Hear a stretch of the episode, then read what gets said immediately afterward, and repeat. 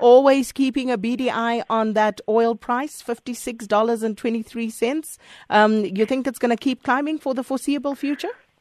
Uh, so, Sakina, yeah, oil has just kept marching higher, and the main driver here is, of course, um, the OPEC nations, which continue to indicate that they plan on extending their um, production cut agreement beyond March next year.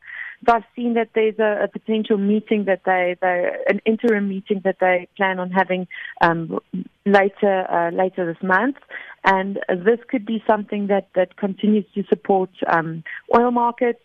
And yeah, for the time being, it seems as though uh, oil will, will remain firm, and um, we'll we'll have to wait and see whether they they actually do extend these production cuts. And then, of course, if they they indicate that they will extend the output cut agreement, then we need to look at compliance because, of course, it's always important to remain mindful of what is being done rather than what um, you know they say they're going to do.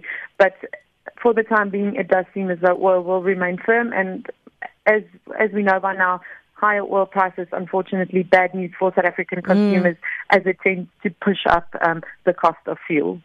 And inflation data for the month of August uh, showed that CPI accelerated slightly to 4.8% year on year, Yana. And um, were there any surprises in that data, though? Sakina, not really any surprises in the data. Um, that acceleration in the inflation rate to 4.8% year on year was slightly softer than consensus expectations for an increase to 4.9% year on year. So the inflation environment is, is slightly uh, more benign than, than what is generally perceived. And um, we, as we expected, um, it was more robust transport inflation that bolstered that headline CPI reading. And as we just discussed, you know, higher oil prices, it, it's still something that factors into um, as a direct impact on consumer prices. So that's perhaps one component of the CPI basket that continues to pose risks um, in the months to come, uh, stemming from higher fuel prices. But that being said, if we look at the core inflation rate, which strips out those more volatile price components such as food, fuel, energy, and um, also non-alcoholic beverages, then that inflation rate actually softened um, in August to 4.6% year on year. And this is the lowest rate in more than five years. And what this is telling us is that underlying inflationary pressures continue to dissipate. And this, of course, is, is something that's good news for consumers. Um, in our view, we think that CPI could soften further still through the course of the next um, roughly six months. And this is um, the result of, of, you know, the effects of prior rand um, strength filtering through to consumer prices. It's alleviating pressure on on um, consumer prices. And of course, South Africa is currently in a monetary and credit environment which is relatively tight. And this also means that there's very limited space for inflation to really gain momentum. So even though we saw that slight acceleration in August, we still hold a, a you know, a, a, positive view on, on what CPI could do through the course of the next uh, few months. Yana, the main event on the international markets yesterday was the U.S. Federal Reserve's latest decision on monetary policy. So uh, just talk to us about the outcome of that. So uh, the Fed uh, decided not to do anything to interest rates, which was widely expected by markets. So there were no surprises there. But the main, um, I think, the main event um, at that meeting last night was that the Fed uh, decided to announce that they will start trimming their balance sheet uh, from next month. Now, this is something that that was very well telegraphed by the Fed. So also not really any surprises there. And the the, the Fed also indicated that this um, balance sheet tapering, if you want, uh, will be done at a pace of roughly $10 billion um, a month. Now, while this number seems quite significant at face value, and if you take it in context, um, you know, the Fed has a balance sheet that's worth $4.5 trillion.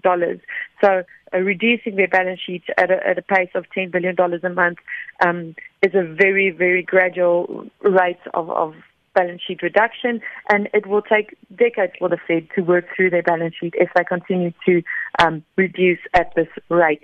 So, not any surprises there either. And although the Fed maintained a you know slightly hawkish stance, indicating that they do plan on raising interest rates further, um, the market the market uh, response has been relatively muted. We've seen the dollar finding some support, but if we look at how the rand has responded, um, it's actually re- remained um, relatively flat. Um, it's still hovering just above that 13 rand 30 level against the dollar, but we didn't see a significant sell-off in the rand in response to this news, which suggests that it was um, it has already been priced into the market. So not really any surprises there. And uh, just finally, Yana, a focus now shifts to the local central bank decision today.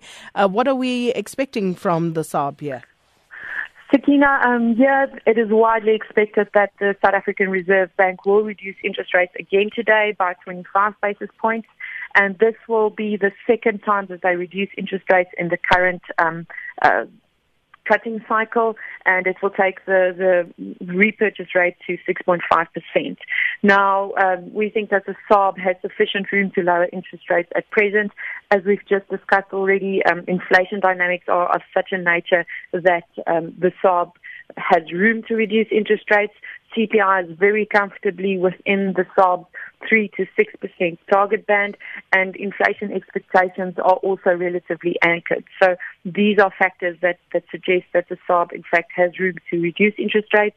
And uh, further, just strengthening um, this view is the fact that the, the RAND has retained some resilience uh, despite this sell off that we've seen through the course of the past two weeks or so. And finally, also, we still have a very weak economic environment, despite the fact that the country um, emerged from recession in Q2. So uh, the combination of soft inflation, a weak growth environment, and a rand that is relatively resilient all suggest that the SARB um, has scope to, to lower interest rates, and we'll be interested to see uh, what their stance is and indications on future um, interest rate uh, policy risks and whether or not they, come, they, they give indications that they will be comfortable to cut again, uh, possibly as soon as November this year. Mm, indeed. But thank you so much, uh, Yana van Deventer. No doubt we'll be talking more about that tomorrow morning. And Jana is, of course, um, the head of financial markets at ETM Analytics.